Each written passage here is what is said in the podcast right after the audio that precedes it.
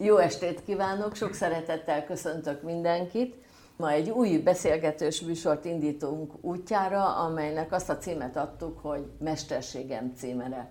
Ezeken az esteken olyan különös solymári embereket szeretnénk bemutatni, akik szakmájukat magas szinten űzik, akik szakterületükön továbbfejlődtek, országos hírnévre tettek szert, és akik munkájukkal megajándékozták a közösséget és maradandót hoztak létre.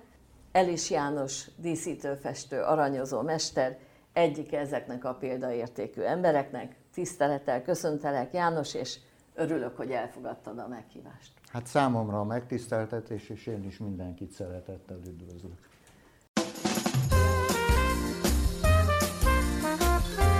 Ez a Rádió Solymár. Azt mondja a közmondás, Jani, hogy a jóbornak nem kell cégér. És neked se kell, mert téged az egész országban úgy ismernek, hogy a Solymári díszítőfestő, és Igen. ugye mindenki megtalál, tudják, hogy kiről van szó. Ezt a mesterséget nem tették a bölcsődbe, hosszú út vezetett ehhez a célhoz. Igen. Induljunk el az elején, jó? Igen. Arra vagyok kíváncsi, hogy milyen családba születtél, és hogy milyen háttérrel indultál az életbe. Igen. Hát én 1947. július 28-án születtem, Elis János és Sotlicki Teréz gyermekeként. Én a József utcába születtem, a szüleim a Madács utcában laktak, de a kitelepítés folytán anyai nagyszülőt meg a bátyját kitelepítették, de őket nem, mert már ők hallottak arról, hogy lesz a kitelepítés, már a szüleim, és összeházasodtak. Tehát ők már azért nem kerültek a kitelepítés sorsára, mert apai nagyapám bányakovács volt, és a bányászokat, meg postán, most ezeket felmentették. De az édesanyád szüleit Azok és szület. a testvérét kitelepítették. Így igaz, így igaz, őket kitelepítették, Édesapám úgy került ehhez a családhoz, hogy ő kereskedő tanuló volt egy Prósz nevezető nagykereskedőnél Óbudán, és a sógora az is ott volt, és akkor ők így találkoztak, és a nagypapa megörült neki, hogy hát ugye itt van a lánya, elveszi az Elis János, és akkor viszik tovább a üzletet, de ebből aztán így nem lett semmi. Édesapámnak munka után kellett nézni, és akkor ő elment dolgozni, és a huga, aki már akkor a Borbála, a Zsiel Gábornak az anyukája, ő hajógyárba dolgozott, és ő mondta, hogy gyere ide dolgozni, mert itt keresnek vasöntőket, és akkor az, így került az apu oda a vasöntőnek, és mire hazajött a munkából, az anyu már ki volt lakoltatva. Tehát a saját házukból Igen. ki volt lakoltatva 46-ban. Így van, ők voltak az utolsó házaspár, akit összeadott a Hufnagel itt a templomba. Ő volt a Solymári plébános Igen, akkor. igen, igen, igen.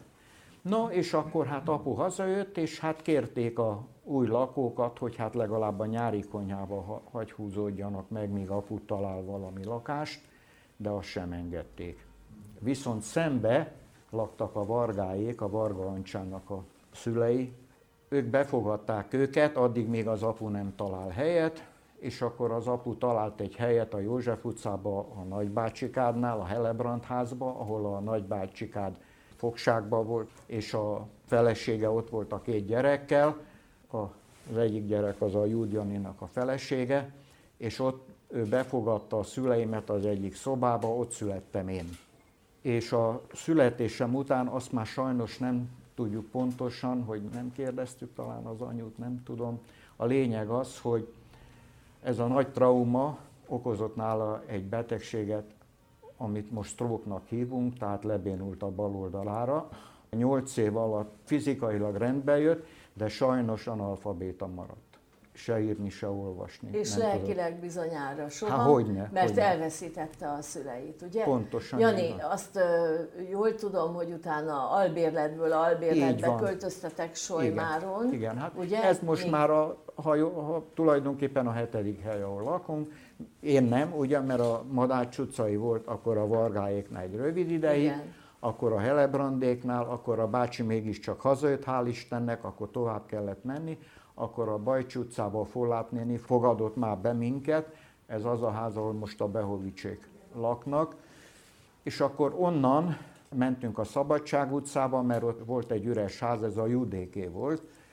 A jútházban laktunk, de aztán azoknak is szükségük volt, és akkor az apu kapott egy tanácsi lakást az Erdő utca 14-be, ami szoba konyhás volt, a szoba földes volt, a konyha az téglával volt kirakva, hát természetesen nem volt bent áram, nem volt bent víz, és mellette volt egy kis épület, úgy lejjebb, mert ilyen lejtős telek, ott volt egy nyári konyha. Akkor ezt az apu rendbe hozta, ugye vizet, villanyt, hát ami kellett, ott éltünk jó pár évig, egészen 8. általános iskolás koromig, és akkor a, a nagymamánk úgymond ortnungot csinált, tehát hogy a, a lánya, a Boris az maradt, mert ők a Szőlőkert utcába a nagypapa ott építkezett, és ahol mi most lakunk, az a Bajcsi Zsilinszki utcai háznak a kertje. Ez egy Posovszki ház volt, ez a Elis nagymamának a szülei, tehát a édesapámnak a nagyszülei laktak ott, de a bácsi korán meghalt, a néni meghalt 41-be, és megüresedett a ház, és oda kerültek a bótájék mezőköves környékéről, és akkor megkeresték a bótájékat, és hát ők hajlandók voltak a kertet eladni és akkor így, így kaptátok meg, a, így, így vásároltátok meg hát a gyakorlatilag igen, igen, igen, igen. Jani, 61-ben te Németországban mentél, ugye? Először igen. az apukáddal. Igen. Akkor ismerted meg a az, nagymamádat. Az Ottlicki nagymamát. A igen. nagymamádat. Igen. Milyen érzés volt ez hát, először látni a nagymamát? Hát döbbenet. Na most én 14 éves voltam, tehát ez közvetlen az általános iskola után volt azon a nyáron, az apuval mentünk ki, ott ismertem meg a nagymamát, a nagypapát már nem, mert a, a nagypapa az 52-ben a vagomba kapott egy vérhast, és őt elvitte a vérhas 52-be, akkor ők Friedrichsthalba kerültek, és ugye akkor is a kitelepített embereket családokhoz rakták be. Tehát maguk a németek, akik hát szintén le voltak gatyásodva, ugye nem örültek ennek. Na mindegy, aztán a nagypapa is meghalt, és a nagymama aztán Brettenbe került rokonokhoz. Ez is egyfajta trauma, amit a nagyszüleid átéltek, meg amit a szüleid itt Solymáron is átéltek. Igen. Meg amit te is átéltél. Te is egy olyan családban nőttél fel, ahol a család egyik része nem volt itt, ki voltak telepítve. Tehát egy, mondhatni, hogy egy csonka családban amikor összeválogattuk nálad ezeket a saját alkotásaidat, amik itt vannak a falon, akkor azt figyeltem meg, hogy nagyon sok olyan munkád van, ahol kereszt, szenvedő Jézus, Mária kisgyerekkel, a magyar korona, a magyar címer, valahogy te ezekkel a szobrokkal fejezett ki a fájdalmadat, lehet, hogy rosszul látom. Ezzel fejezem ki a hovatartozásomat, hogy magyar vagyok, de nemzetiségi. És ez mindenhol megjelenik. Szóvá is teszik, meg tették is, mint például a, azon a képen az a feltámadás szimbolizálja, hogy uh-huh. valaki szóvá tette nekem, hogy hát mi magyarok vagyunk, és akkor miért a német felirat van fölül, és miért van a magyar alul. De ezt mert rákérdeztek a Szent József szobornál is, és egyszerűen nem értettem a kérdést, mert most, hogy ez miért ennyire fontos, sőt, mikor az első képet csináltam, ami a Szent Teréz alatt van most is a templomba, annak is megvan a történet, az oka miért van ott, különböző évfordulók miatt, és a Csaba atya el is fogadta ezt tőlem, és sőt, örült is neki. Nem sokra rákapok egy levelet egy hölgytől a Panoráma utcából, hogy még én sem engedhetem meg magamnak, hogy a templomból kiállítási termet csinálok. Na most erre nincs mit mondani. És akkor beszélgettünk a Csaba atyára, erre azt mondja, János, ezen túl kell lépni. Viszont foglalkozunk a tanuló évekkel. Jó, Jani? 14 éves korban, amikor pályát kellett választani, ti kisfiúk voltatok. Hát nagyon. Tehát a mai 14 évesen összesen lehet hasonlítani hogy lehet ennyi idősen úgy pályát választani, mert akkor úgy választottatok pályát, hogy egy életre szól. Így Ki van. döntötte ezt el, hogy te festőmázoló leszel? Hát valószínű, hogy én döntöttem el olyan formában, hogy a az Erdő utcában élt egy nagyon híres festő, a Csábi József, akit mindenki utált Solymáron, mert hát ilyen nagy hitegető volt, kipakoltatott, aztán két hónap múlva sem ment oda. Na és nálunk festett, és ez úgy megfogott. Érdekes módon elsősorban az enyv illata. Nem mond. Mert az büdös, ugye? Akkor az enyves festék illata amiben te is volt, aztán nyáron a nagy melegben. Az is büdös. Három nap után, hát az már oda betetted a nagylábújadat, már túró lett belőle. Tehát...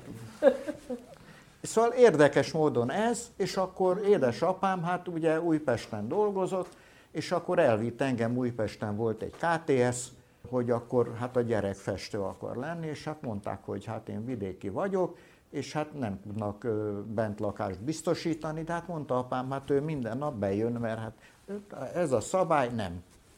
És hát már közelgett, a, már augusztus vége volt, mert ugye akkor voltunk Németországban is, és akkor egyszer csak a, a Fuxia Tarlós István mondja nekem, mert ő is tudta, hogy festő akarok lenni, és ő már tanuló volt egy 9 kerületi festőmesternél, a Cucor utcába lakott az. Nekünk a műhelyünk volt a Cucor utcába, és a főnököm átment ehhez, és látta, hogy van egy tanulója, és hát kifia borja vagy, hogy Solymári, meg sváb gyerek, meg izé. Azt mondja, nem tudsz, hogy egy jó sváb gyereket azt mondja, fölvennék. Ez volt a Kézdor Ferenc. Akit te mesterednek tekintesz a mai napig. A mai napig, és a mai napig is megyek a sírjához. 80-ban halt meg. Ácsteszéren van eltemetve. No, Feri bácsihoz kerültem így, mondhatom, mi volt az első kérdés mi a volt? Feri bácsi részéről? Hát ott volt az egész műhely, és én úgy álltam ott, ugye, kis csóró, kis solymári gyerek, és akkor hát úgy, és akkor na, mester ugyan, na megjöttél, fiam? Meg. Azt mondja, és milyen drukker vagy? És kinyílt a szemem, mondom, vasas. Hát képzeld el, hogy a levegő megállt. Így minden megállt, a segédek is mind oda néztek, hogy ki ez a... Azt mondja a Feri hát fiam, a Franzstadtban vagyunk, itt mindenki Franzstadt kell. Ez volt a antré. Ez volt az antré. És amikor elküldtek homokért, akkor az, az is egy, Igen, volt, hát az, az, is egy remek sztori volt, akkor a Oswald János nyolcújúnál voltam beosztott, a János bácsinál, és hát van egy történet, hogy miért nyolc, nyolc ujja volt. Na a lényeg az, hogy na fiam, akkor itt van egy kamra, beállítottak egy nagy létrát, innen nem tudsz leesni, és akkor ami lejön, lekaparod. Aztán ez feltűnt a János bácsinak, hogy ilyen dum, dum. El laza volt a vakolat, így alányultam a spaklival, és le a tégláig. Ez bejött, így rázta a létrát, mint Krisztus a vargát, gyere le! Üldözött a folyosón körbe-körbe, amikor utolért, akkor jó segbe rúgott. Na, itt van két vödör, hozol homokot. Úgyhogy lementem, szóval álltam, néztem erre, néztem arra, hogy innen homokot, azt kiszúrtam, hogy a barkasz tere taxiról pakolnak le. Azt furcsáltam, hogy ilyen tonyba rakják be a homokot, beviszik a kapuajba, és akkor úgy kiborítják. Hát én türelmesen megvártam, mikor tiszta volt a levegő, berohantam, megpakoltam a két vödröt, hát jó, izé, fölmentem, nem tudom, hanyadik emelet volt, na hát ezt meglátta, hát akkor megint nagyon ideges lett. megint rohantál egyet a körfolyoson. Vissza kellett vinni, mert tudnilik a cserépkályhások voltak, és az agyagot pakolták le, ugye? Na akkor hova menjek? Menj el a jókaitére, és akkor onnan, jó, hát lementem, azt megint ott álltam a két vödörrel. Akkor valaki mondta, hát kisfiú, ott van a jók, hát mert ugye hát ekkorka volt, nem?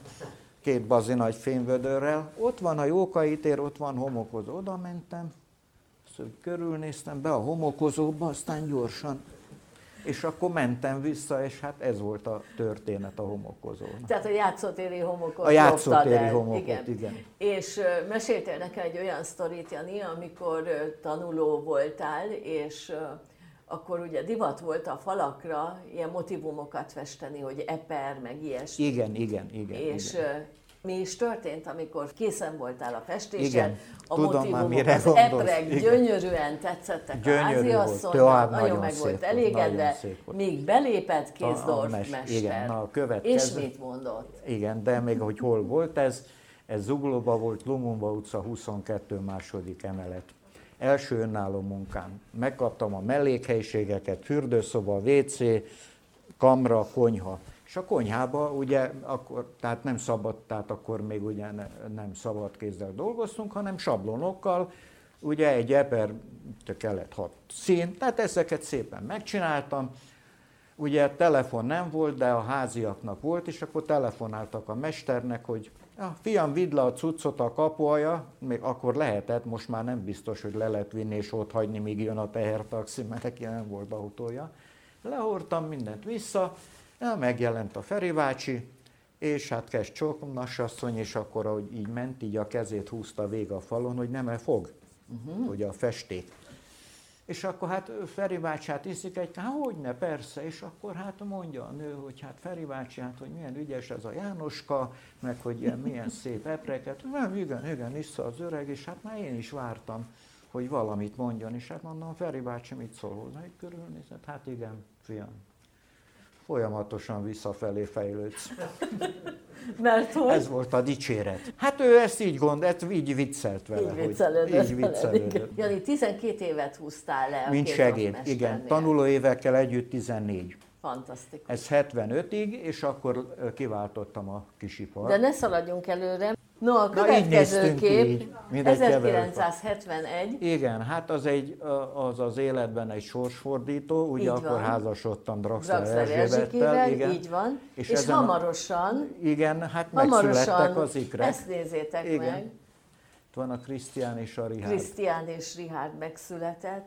És hát kiváltottad az ipart, mert valahogy a családot el kellett Hogyne, tartani, hogy... és élted a Soly Mária kiparos életét.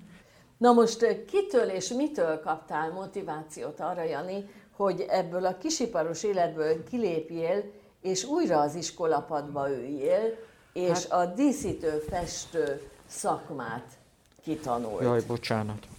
Hát ennek az a története, hogy ugye már a, a Kézdor Feri bácsinál is, tehát gyakorlatilag díszítő munkát végeztünk, a különböző sablonokkal, henger, akkor bejött a, a henger, ez a gumihenger, igen, igen. azoknak voltak külön egy, egyszínű, kétszínű, háromszínű, tehát topzódott, gyönyörű, egyenesen kellett, akkor falakat csináltunk, damaszport hozattunk Bécsből, mert itt nem lehetett kapni, azt ráfújtuk a falra, és akkor úgy nézett ki a falunk, mint egy damaszterítő. Hogy Tehát ott is már az hogyne, igényesebb hogy, munkákat pontosan, szeretted jobban. Hogyne. És akkor beiratkoztál ebbe az iskolába, Igen. ebbe a díszítőfestő iskolába, aki jár a Puskin moziba, Igen. az megcsodálhatja. Hát, ha még megvan. Ha még megvan. Igen. A gipstukot kaptam egy szakaszt, amit nekem kellett. Majd. Ez volt a vizsgamunka, ez a két szobrocska. Ez az egyik emeleti följárón, a lépcső alján van ez a két szobrocska, és azt megkaptam önállóba, hogy akkor azt nekem kell csinálni. Tehát a díszítőfestő iskolában különféle motivumokat kellett részint kitalálnotok, igen. ugye? Igen, igen. Ahhoz igen. rajztehetség is kellett. Igen, igen. Majd plastikus vonalazást, tehát ez azt jelenti, hogy a síkfelületet úgy kellett megfesteni, hogy a szemlélő azt érezze, hogy a motivum kiáll a falból, Pontosan ugye? így van. Mennyi idő egy ilyen munkát megcsinálni? Hát, megtervezni, ö... és aztán valóban kivitelezni? Na most... Ö... Ez egy kazetta például, ugye Jani?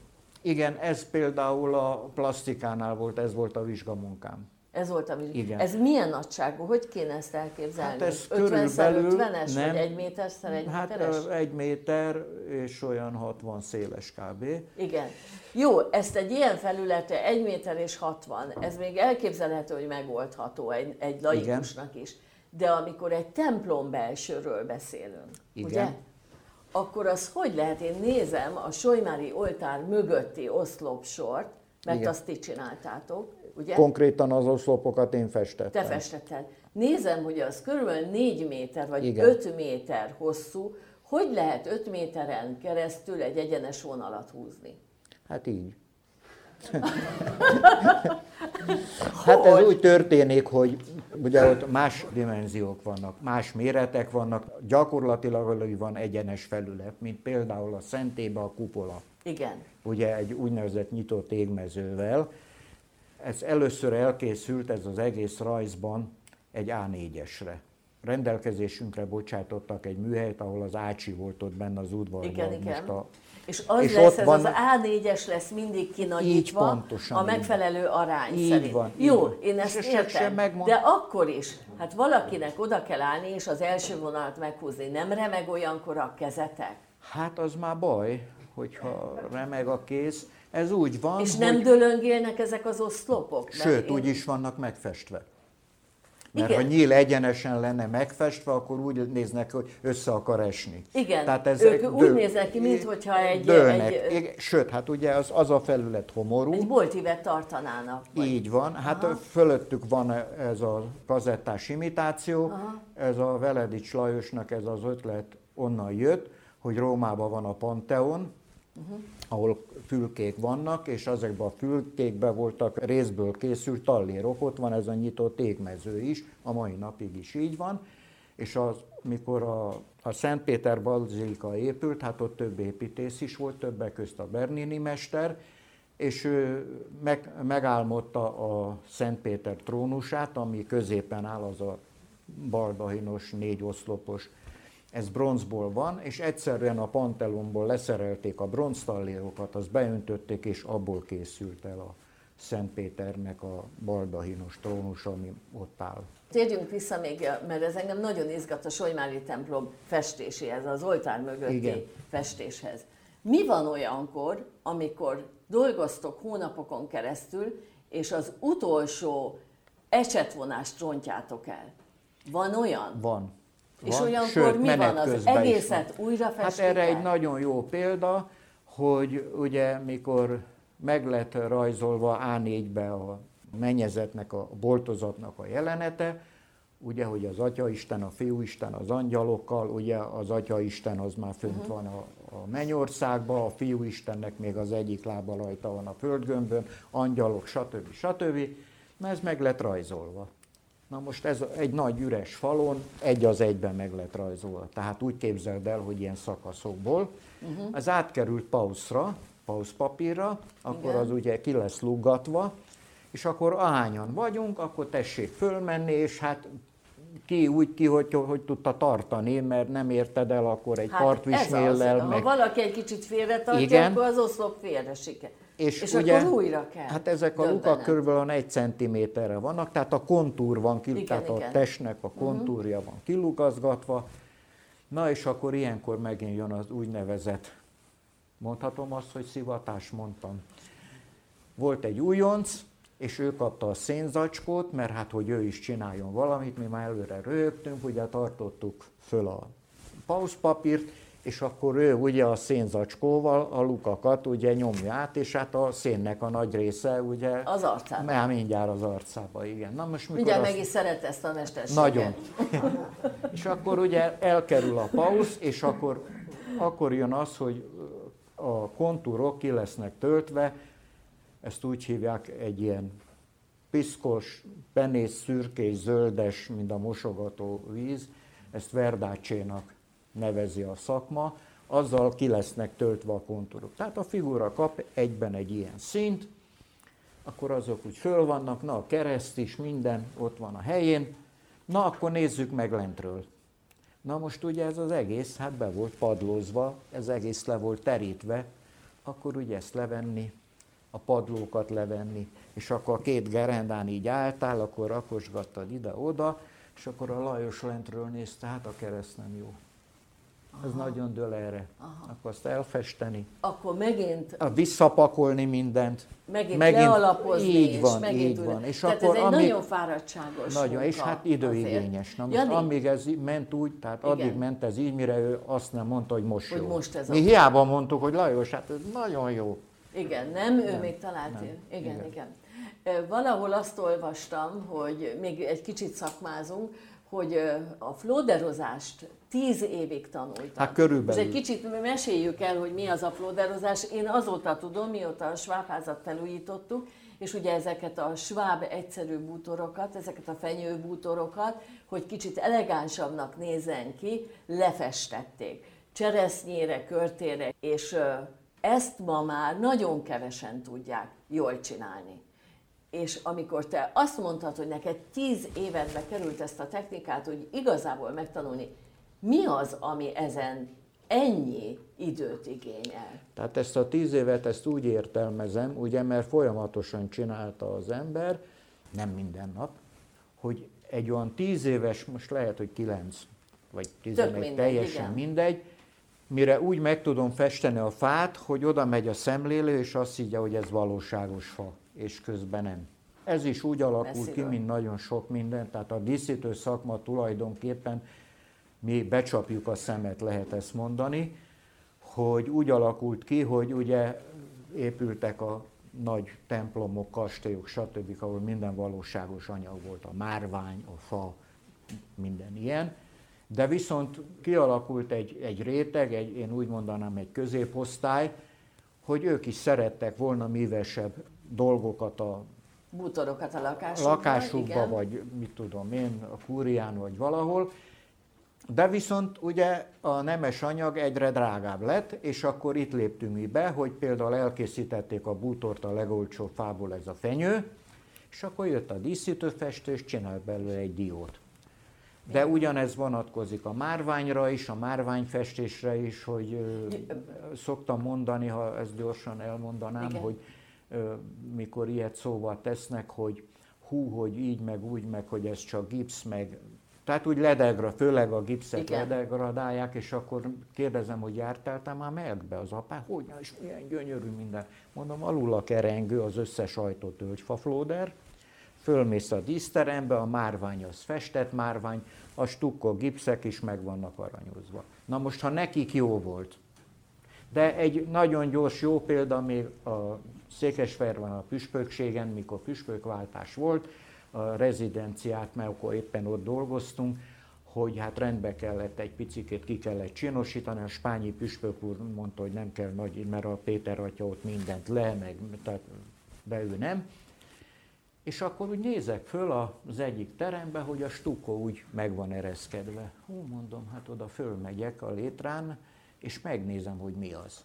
Hát a födém, ugye fafödém nádazva, és hát a nád már elengedett, micit belógott, és nézem a stukkot, hát tudod miből volt? Papírmasé. Papírmasé. Na most akkor, Nekik és az volt megfestve. Hát, Azért ezt áruljuk el, Jani, hogy a díszítőfestő iskola mellett te nagyon sokat jártál könyvtárba, Így van. nagyon sokat jártál antikváriumba, bújtad és kerested a régi szakkönyveket, és azt mondtad, hogy valahol olvastam, hogy a szakmát azt viszonylag könnyű megtanulni, de az összetételt azt a legtöbb díszítőfestő magának tartja meg, mint titkot őrzi. Tehát arra rájönni, az csak saját tapasztalattal lehet. És ahogy mondtad, hogy neked bizonyos dolgok évekig tartottak, amíg te azt megtanultad, kikísérletezted, tehát tulajdonképpen ez a munka fortéja, amit az ember önmaga tanul meg, önmaga szenvedi ki. Van egy nagyon jó példám rá, hogy volt egy osztrák festő, aki a Bécs után átjött Budapestre, és a millennium évére ott végfestett mindent, Andrássy úttól kezdve, parlament, opera, minden. Őt Scholz Robertnak hívták, ő 200 embert foglalkoztatott, és hát kerestem valami szakirodalmat, és fönt a várban meg is találtam, ő írt egy könyvet. Azt nagyon megörültem neki, és akkor mondom a könyvtárosnak, igen, itt van, Hát mondom, akkor én ezt ugye egy-két hétre kikölcsönözném, hát azt mondja, azt nem lehet, csak itt lehet. Hogy menjek büfébe, addig lehozzák, stb. stb. A lényeg. Ragyogóan le vannak írva szakmai dolgok, hogy itt így volt, úgy volt, amúgy volt, de a receptúra ez az. Következő, hogy írja, hogy a parlamentbe, országházba, a főlépcsőházba a csegelyek színe. Végy okkert, és bolondíts meg egy csipetnyi pompejvörössel. Ez a recept. Na most az ő emberei ezt tudták, de én nem tudtam. Igen. Tehát itt szeretnék visszatérni arra, hogy bizony ki kell kísérletezni. Rengeteg kísérletezés van, persze, és rengeteg persze, kudarc van persze. egy ilyen És hát mögött, megtanul igen. az ember bizonyos dolgokat, hogy főleg a olaj származékú festékeknél, ahol tisztába kell lenni azzal, hogy például kikeversz olajból egy szint, és az másnapra 50%-ot sötétedik. A vizes, vizes bázisú festékeknél ez pont fordítva van. Uh-huh. Tehát vannak ilyen praktikák mondjuk. Tehát tulajdonképpen te egy kis vegyészmérnök is vagy, mert azért hát, itt kell érteni, az tisztába kell lenni, a, tisztába kell lenni, így mi van. mit tud. Azt mondtad, valahol azt olvastam, hogy ahhoz, hogy egy jó díszítőfestő legyél, ahhoz neked alaposan meg kellett tanulni a festői szakmát. Hát ez ez mert arra ez így van. Igen, ez tehát az alaptechnikát ott megtanították, és ebből fejlődtél te Pontosan, tovább. hát megvan. Na most hova vezetett az utad ezek után? Kérem szépen, a 90-es években már megengedhette magának egy-két menő solymáréparos, Például, hogy így díszítse a lakásának a belsőjét, de nem csak a solymáriparosok, hanem egyéb vállalkozók is. Ugye te a 90-es évek elején egy budakeszi vállalkozónál dolgoztál Igen. a családi házában. Ez van ott. És ehhez tartozik egy nagyon helyes történet. Jani, meséld el az asszonynak a kívánságát, Igen. légy szíves. Jó. Ez a következő, ez Budakeszin van, és hát egy építési vállalkozó, cigány ember, de egy, egy nagyon rendes. És hát ugye róluk tudni kell azt, hogy ők szeretik, hogyha folyik a falakról az arany, csillog, villog, minden. Egyébként ennek a háznak a festése pontosan 13 hónapig tartott egy folytában. És akkor volt két kis vendégszoba, és akkor jött a nagysága, és akkor így át mindig köntösben voltak, cigi, így, és akkor mondja nekem így körülnősz, hogy hát Elis úr, hova itt aranyat? Hát mondom, csókolom, itt egy egyszerű stukkó volt, hát mondom, ott a pálcatagozatra, meg fönt van egy kis plat, oda tettem, és hát mi már kezdtünk kipakolni, mert ugye minden rendelkezésünkre állt. Pallók, állvány, a parketta, az intarziás parketta nyolcféle fából, tárccal minden letakarva, és már ment kifelé minden mondja, hogy hát még tegyünk rá valamit. Kevés az arany, Pontosan úr. így van. És akkor mindent Újra, vissza. vissza. Ja, és akkor mondom, és akkor hogy hát, kis... mondom neki, hogy hát akkor majd az Attilával, ez a férje, hogy akkor majd megbeszéljük az. Nem kell megbeszélni, azt mondja, és akkor tettünk még rá. Így van, és, és akkor, és akkor így, így minden oké okay volt. Te meg Jani szerintem ott topzottál, ugye? Igen, igen, igen. Végre igen. azt hát, csinálhattad, amit még egy, igazából Egy, egy aranyos történet, ha nem ugrasztod el, itt az oszlopon van egy levélsor. Igen. Igen.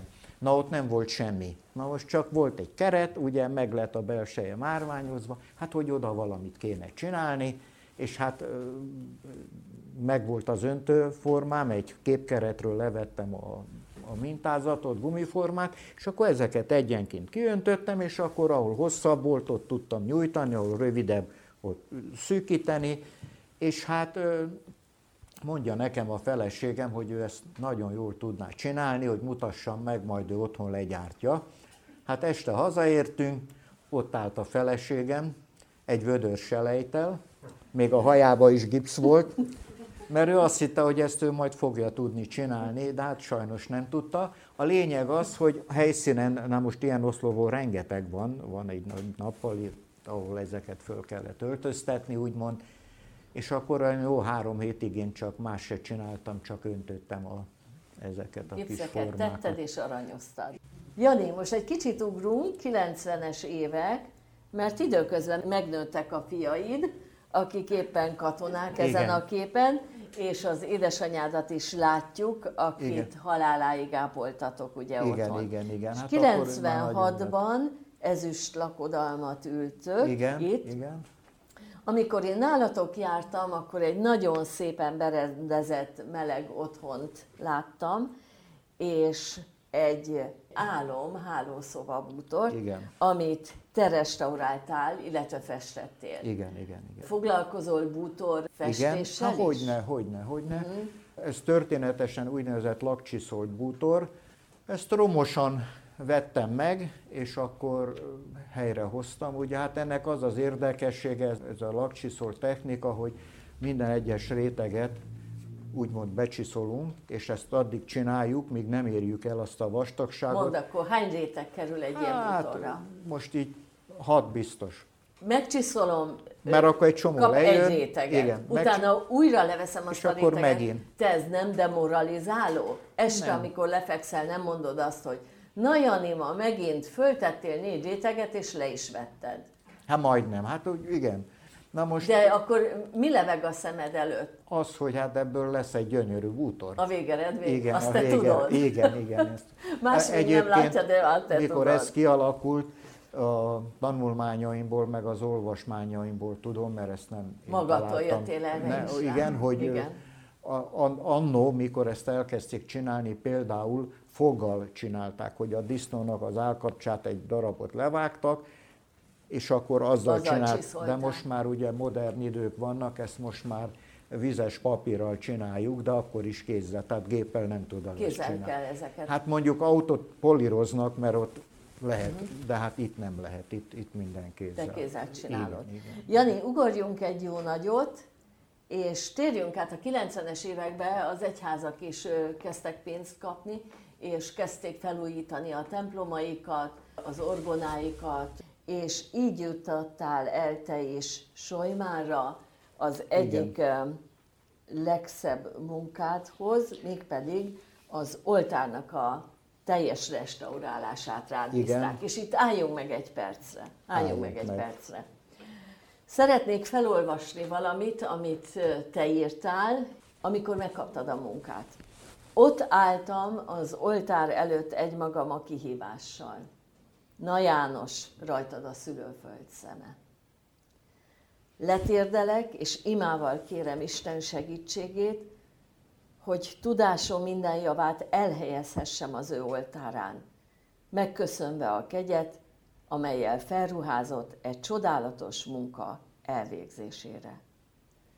Ezt most is így gondolom. Mitől különös egy ilyen munka, Jani?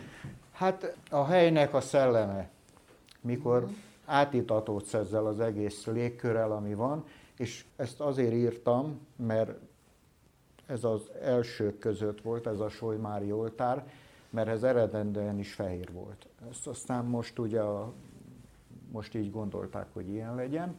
Tehát ez fehér volt és arany, mert a, később azt mondták nekem, hogy ilyen oltárok nem voltak, meg nem voltak ilyen orgonaházak, de igen. Most ősszel is fogok Értem, egyet tehát mitől különös? Egyrészt, mert egy nagyon odafigyelő technikát igényel, másrészt, ahogy mondtad, hogy a hely szelleme. Pontosan így van. Tehát ha belépsz a templomba, már most magamról beszélek természetesen, Igen. ez ma is így van. Tehát mire én fölérek a kórusra, akkor lehet, hogy egy másik ember leszek, nem tudom. Ha kijöttem, akkor már megint visszarendeződök a, a, a jelenbe, ugye, de hogy mondjam, ez a hit, leírni nem tudom, de, de érzem, hogy itt van.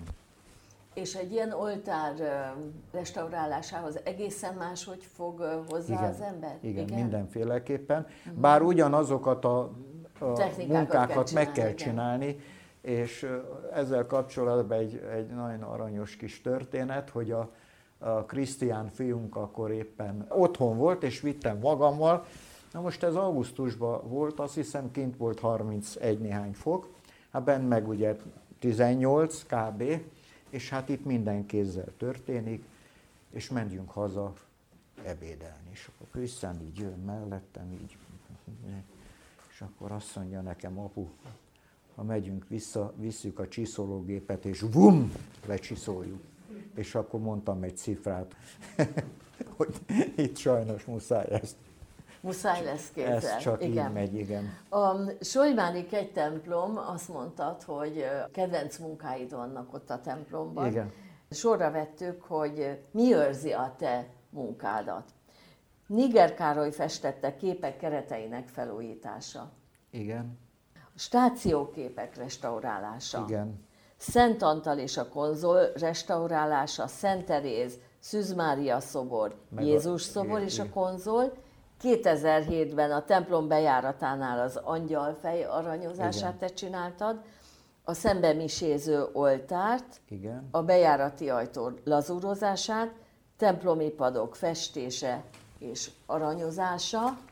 Ezt követte 2011-ben a régi betlehemi figurák festése és aranyozása, a Szent Síroltár restaurálása, és itt megmutatjuk, amiről mesélt a Igen. Jani az elején, hogy Elis Mester a sekrestés fölötti szekkó, őt ábrázolja ott középen kalappal, zöld ruhával. Ugye, Jani? És a Tamás van a végén. És a Tamás a, van. A Igen. A Solymári templomban végzett munkáit közül melyik jelentette a legnagyobb kihívást? Most felsoroltunk Igen, egy igen, csomót. igen. Hát ami számomra a legnagyobb kihívás, a szentében az oltár mögötti résznek a kifestése, főleg a négy oszlopnak Aha. a megfestése, mert Aha. ugye az egyik homorú, a másik domború. Gyakorlatilag az oszlopokat ugye én festettem, na most ami ott sárgával van festve, tehát az a aranyat imitálja, azt nem én csináltam. Tehát a sárgákat, azokat egy hölgy festette, a Holosi Évike, és akkor ő fölöttem, én alatta, uh-huh. És akkor Tehát ez volt a legnagyobb kihívás. Ez igen, mert ugye dőlnek is, tehát úgy kellett igen, megfesteni, igen, hogy igen. döntve. Amiről Most látod egyenesnek, igen. de ha igen. akkor egyenesre festjük, akkor látod, hogy össze akar dőlni, igen, igen. tehát egy bizonyos fok. Ezt úgy lehet jól érzékelni, hogy hátul van a nagy oltárkép, aminek a keretét szintén én festettem, és körülötte van egy motivum, igen. a falra festve, és ott lehet jól érzékelni, hogy például a kép fölött, mit tudom, ennyi a távolság, jön le a motivum, és len már egész a keret mellett van. Eszembe jutott, hogy mi lenne, Jani, hogyha egyszer meghirdetnénk egy ilyen templomi bejárást Elis Jánossal, hogy ezeket a titkokat elmesél nekünk, végigvezetsz egyszer bennünket, biztos van erre Szívesen. jelentkező, és olyan dolgokat is megmutatsz a Solymánik egy templomba, amit egy laikus nem vesz észre és Igen. nem lát. Úgyhogy most jutott eszembe, egyszer visszatérünk erre, Csak jó? gyorsan egy mondat, ha valaki olyan van, aki nem járt még ott, vagy először jár ott, egy dolgot, amit rendkívül szépen van megfestve, a középső kupolába az asztalterítő. Hát az mm. valami szenzáció. Az csodálatos. Az ki csinálta? Azt a, a Lajos. Azt a Lajos. Lajos. A többit a Mózes, de a terítőt a Lajos. Mondjuk a teljes nevét? Veledics Lajos. Veledics Lajos. Ő vele előttem már... És Ince. Mózes. Az Ince Mózes ő egy baróti származás, ez Erdélyben van. Itt tanult Budapesten, és hát akkor itt is maradt, itt ragadt. Festőművész, és nagyon befutott festőművész lett, hála Istennek, nagyon örülök neki, már gyakorlatilag világhírű járja a világot, de akkor még ugye olyan fiatal kezdő volt, kezdő hogy volt. például mit tudom én, vette egy zsömlét és két szelet parizert bele, és akkor mondom nekem, Mózes, hát gyere hozzánk, hát eszünk. Hogy... Na, ő ezért nagyon hálás volt, sőt, még Fehérvárra is elvittem, és festőművész létére a radiátor csöveket festett, mert dolgoznia kellett, Pénz ugye, kellett, hát pontosan így igen. van, úgyhogy ő vele nagyon jó, és ez egy jó kis csapat volt, mind a Holos Évike, az Ince Mózes, ugye a Lajos csapatában. Akik a Solymánik egy templomot Igen, és előtte igen. meg Gödöllön voltunk így, akkor Döbrentei utcában. Jani, még egy kicsit a 2005-ös évre szeretnék visszakanyarodni. 2005-ben a te kezdeményezésedre újjáélet a Solymári Iparos Igen. Egylet. Ez az iparos egylet a két világháború között nagyon működött, jól működött, igen. és amikor életre hívtad, akkor az volt a célotok, hogy a leromlott kápolnák, keresztek, szobrok restaurálása, illetve a karbantartása, ugye?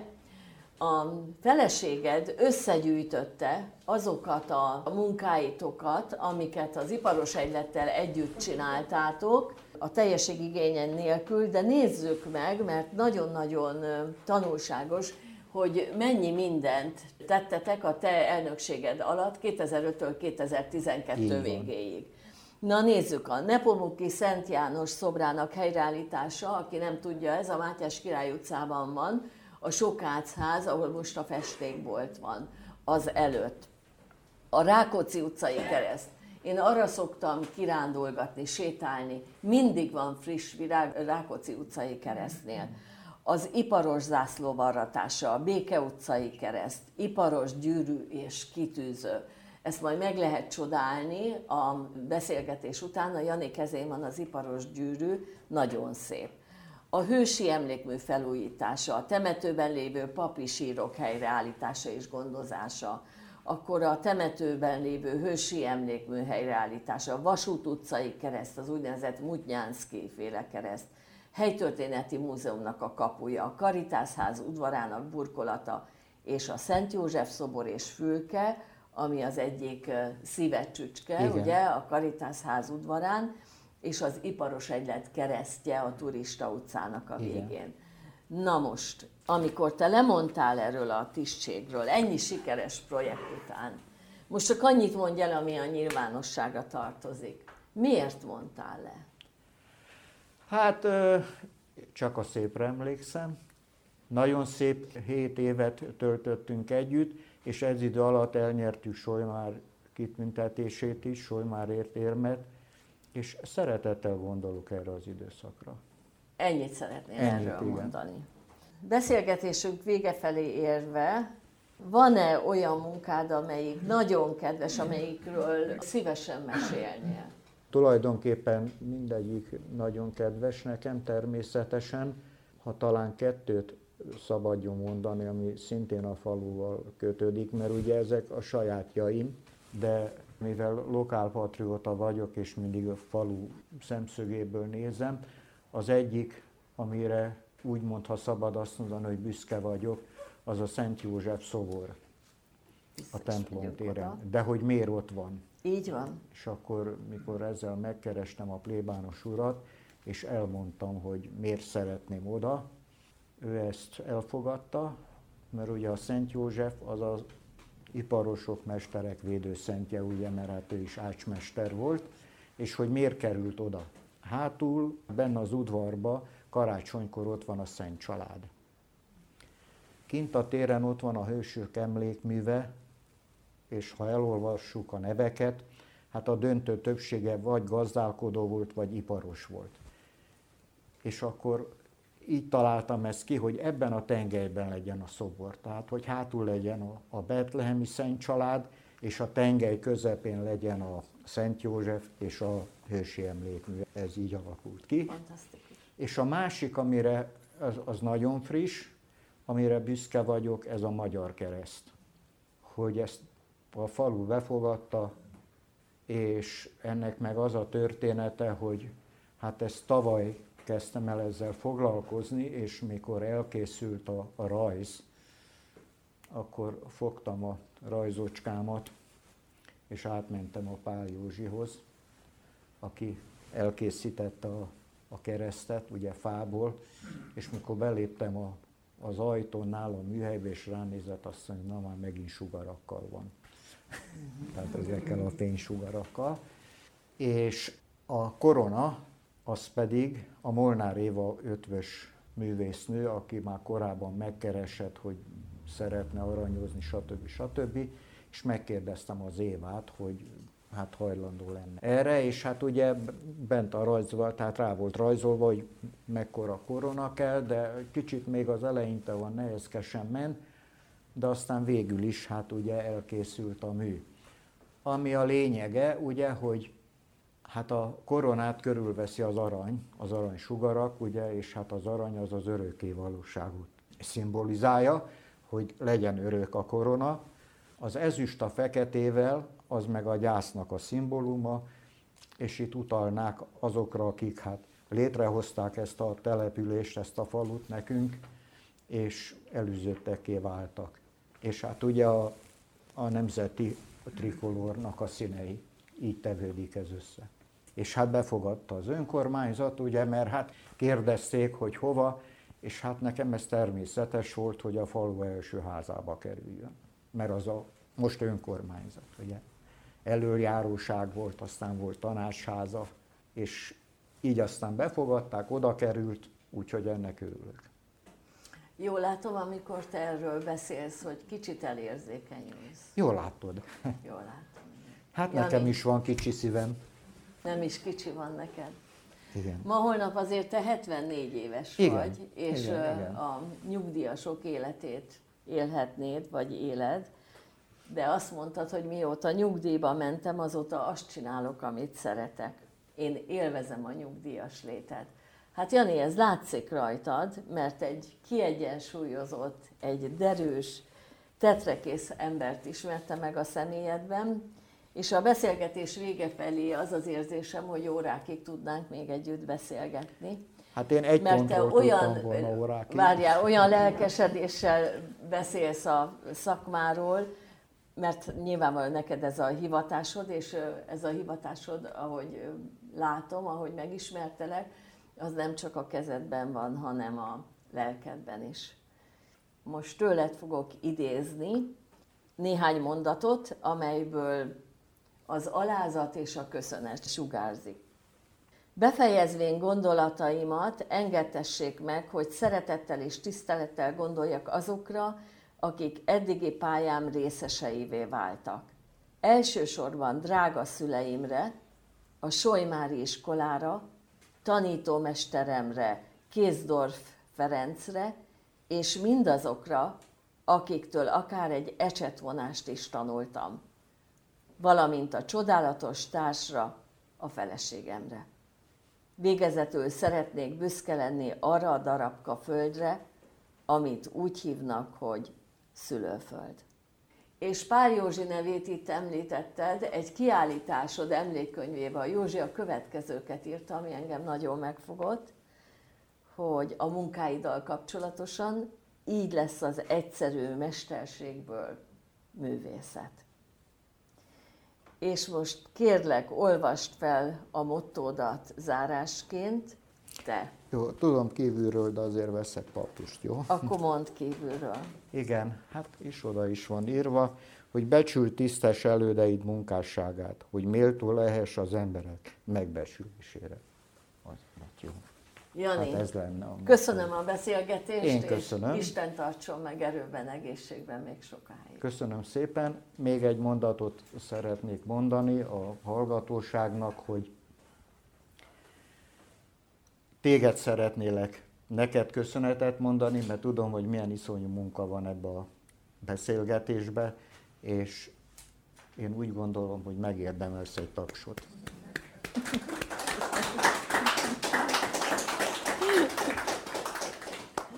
Köszönjük szépen! Ön már a Rádió Sojmár hallgatója. Szóljon a szomszédjának is!